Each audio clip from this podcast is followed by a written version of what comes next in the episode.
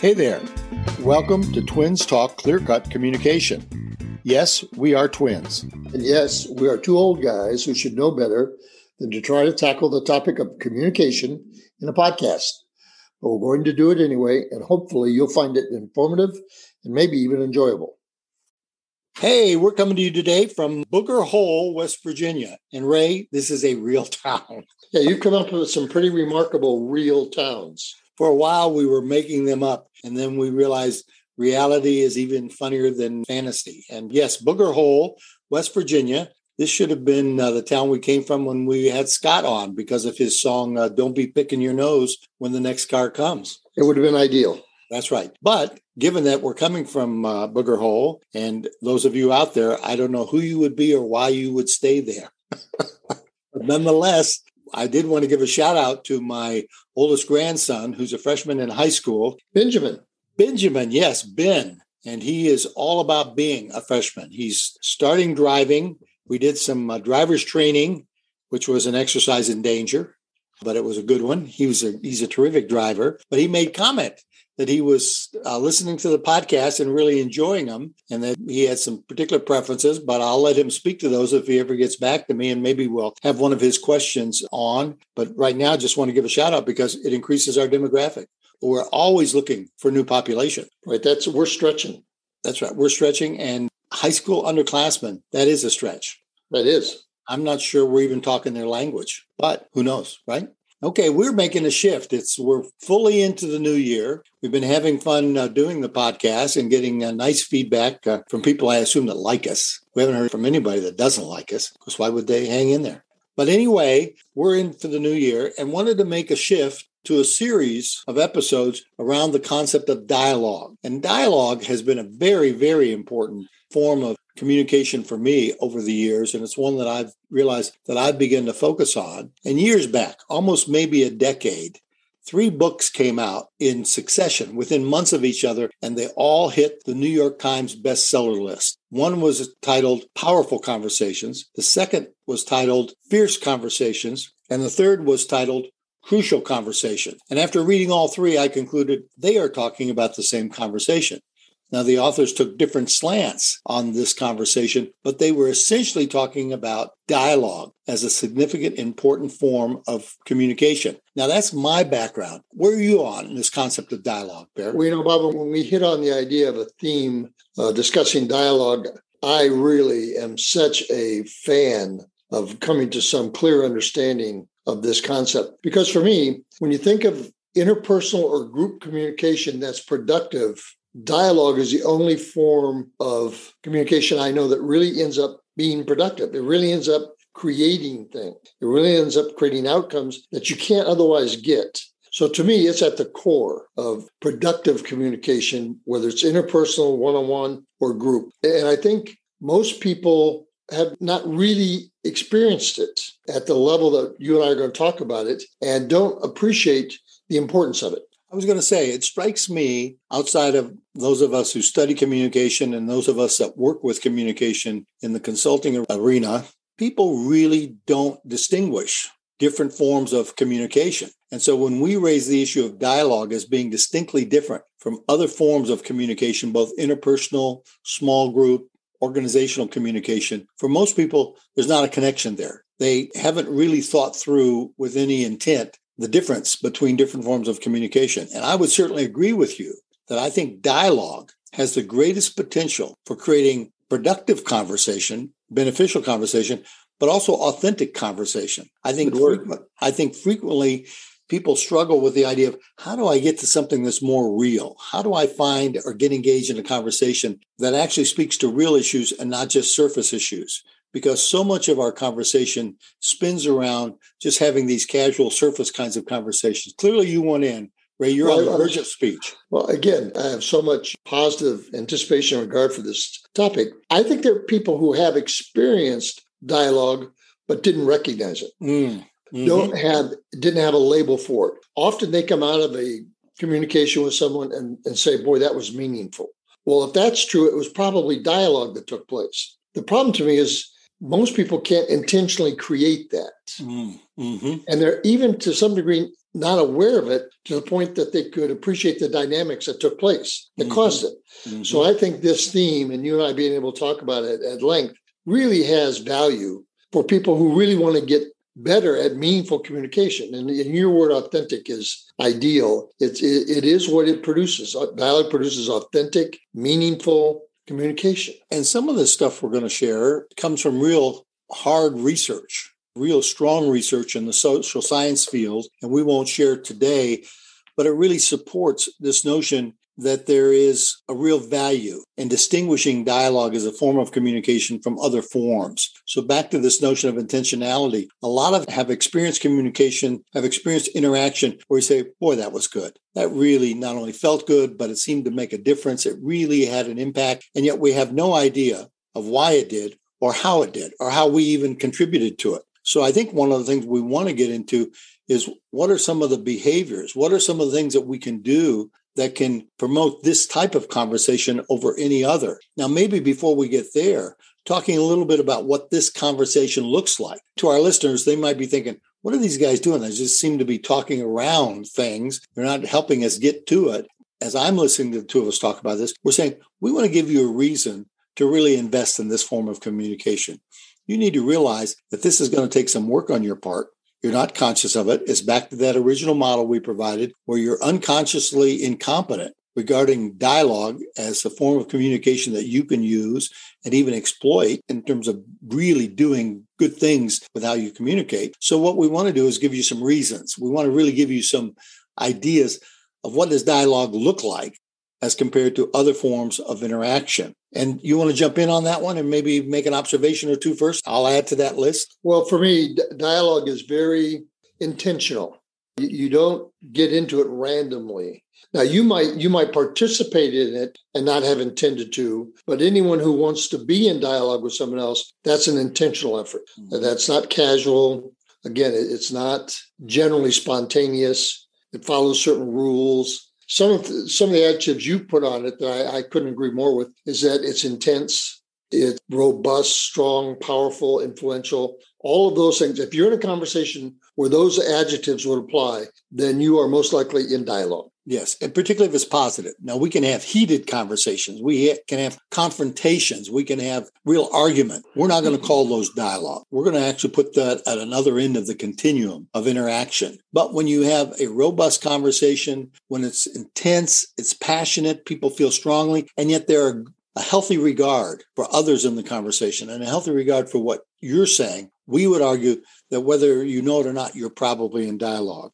Another and, way, and I want to say, Bob, right. in, in light of your comments about debate, which could create a lot of energy, adversarial energy, in fact. But dialogue is not about energy, although there can be energy there. Dialogue could also be about reflection. Mm-hmm. Could be about seriously considering something, of suspending judgment, those kind of things. So there's not a energy level that I would attach to it, except that I agree with you, it's positive. The outcome is positive. It, if you're in an adversarial contact, that's not dialogue. You know, even as you say that, and now I'm translating some of the things we're talking about at the moment to organizational settings, Dialogue is at the opposite end of the continuum from debate. Now, we will get into that specifically, even creating a continuum, but just so that people understand as we begin to use these terms, we are treating dialogue as a distinct form of interaction. And we want to suggest that it is the opposite of debate. Because so often, what I will hear from an executive is, I'm tired of these polite conversations. I'm tired of people just talking nice to one another. I want to have a real conversation and say, so let's debate. And what they're arguing for actually is dialogue, but they don't have an understanding of that concept. Because when they throw it into debate, they're throwing it into the opposite end of the swimming pool. It's just simply not going to produce the kinds of things that they had hoped for but they don't understand that or know that. So at exactly. least one, at least one thing we can say today is that as you think about this concept as a listener out there, we really do want you to have firmly in your mind that whatever I thought about the concept of debate and its relationship to dialogue, we want you to know those are opposite. In fact, I did a couple workshops for uh, legal department in major corporations. My opening salvo to the lawyer would be what I'm going to share with you is 180 degrees from what you believe is good communication. In fact, this is absolutely foreign to you. And then one of the lawyers in the back of this room of 150 people stood up and said, No, it's not. and I said, Oh boy, we have a live one here. And then someone who was sitting close to him turned to him and said, You're making his case for him. Sit down and up.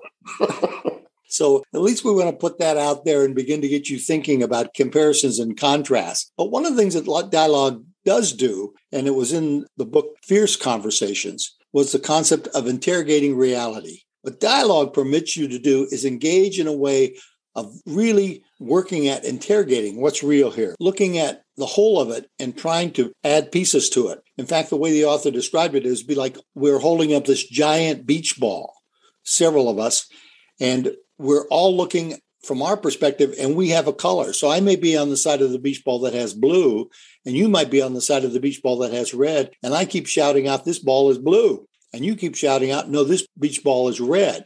And what we're really having to do is to interrogate that reality to realize that this beach ball is multiple color. Which now reminds me, Bear, I hate to do this to you, but I think you need to tell the story because I've brought up a couple times consulting now. You need to tell the story of what your daughter said in terms of her understanding of you as a consultant.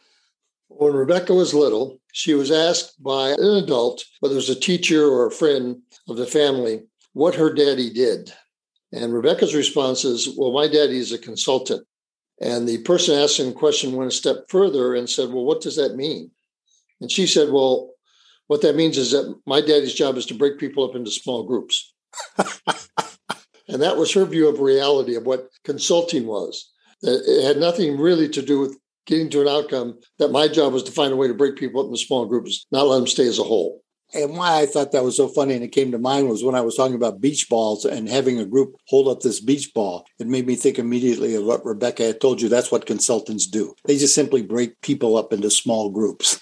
that is great. What a definition. Well, why don't, why don't, would you be willing to go a step further and define for listeners what you mean by interrogate? That has such a terrific sound to it, but I'm not sure people would understand how they would interrogate. I think probably, and, and I'm not going to give it a specific definition and would be delighted to have you add to it. What I mean by interrogate is so often we want to drive conversations deeper. We don't want to stay on the surface. So many of our conversations simply ride the surface and don't go deep at all. And when I think about interrogating reality, it's the idea of we're going to drive deeper. We're going to dig deeper and we're going to look at things at a deeper level. You know, you have all these analogies. We're going to peel the onion back. We're going to dig deep, uh, those kinds of analogies. But interrogating means we're going to be willing to really focus and examine and explore and not just live with what we think is reality, even challenge assumption. So, my view of interrogation is one in which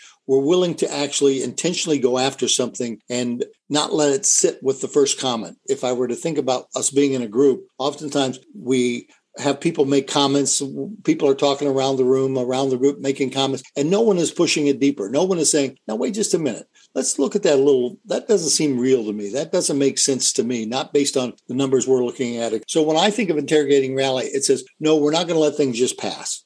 We're going to take this one and push hard to see if we're really finding what's real in here. Now, do you see it a different way, or would you add to that? No, I just think for most of us, the experience of the word interrogate is most often in a courtroom or in a police setting. So it has an adversarial quality to it. Mm-hmm. It most often is used in the context of trying to put someone in a corner, trying to get information out of them they don't want to give. Mm-hmm. And I know that you didn't mean that. And interrogate means just get below the surface. Don't let things just stay at a surface level. Make sure it's clear to everyone what's taking place, what, what the real issue is. So that was why I, I was just wondering about the word as you saw it. Terrific. And the value of that for me is to say, we don't want to interrogate each other. That's not what we're talking about in dialogue. It's not a case of uh, we're interrogating each other. We are interrogating reality. We're looking at the same thing and wanting to interrogate what we're looking at to say we've dug as deep as we know how to dig on this particular subject, on this particular topic, on this particular issue. And we're going to continue to do that. And we're going to give other people permission to do that without taking personal offense, as if somehow what they're doing now is challenging me. Yeah. yeah, that's a great distinction you're making. Yeah, I like the, I like you saying we don't interrogate others, we interrogate the reality, we interrogate the information. Mm-hmm. In fact, another author talked about the notion of mineral rights conversation, which is very similar to this uh, interrogation concept. It's digging deep to find the, the deepest level of a conversation. It's really about I would say, and this is going to be a new phrase that we will use and you'll hear us use a couple times, is staying in the question. One of the things that people don't do in conversations is stay in the question long enough to really get a sense of what's real. They don't uncover things because they move so quickly to solution. And I think both you and I have had the experience of working with corporations and executives in our consulting where people want to move so quickly to solution that they don't exactly. stay long enough in the problem identification stage that's another way of thinking about both interrogation and mineral rights. We're going to stay in the question. We're going to continue to look at the problem before we try to move to solutions. And that's a, that's a big deal. We would argue again that dialogue is the one form of communication that consistently helps us achieve this particular approach. You're smiling. Thoughts on that? I'm, I'm just thinking of the sequence of when you said people want to leave the question too early and get to the solutions. I know in a lot of my work with corporations, one of the things I find them very guilty of is their sequence of problem solving is fire, ready, aim, mm. rather than get ready, aim, and then fire. And what you're saying about dialogue is that it's to get ready and aim portion that you need to stick with until you've got a really good focus, and then you can fire toward the solution. But this idea that we just want to hear something and then get right to the solution, start offering options and alternatives is what short circuits dialog mm-hmm.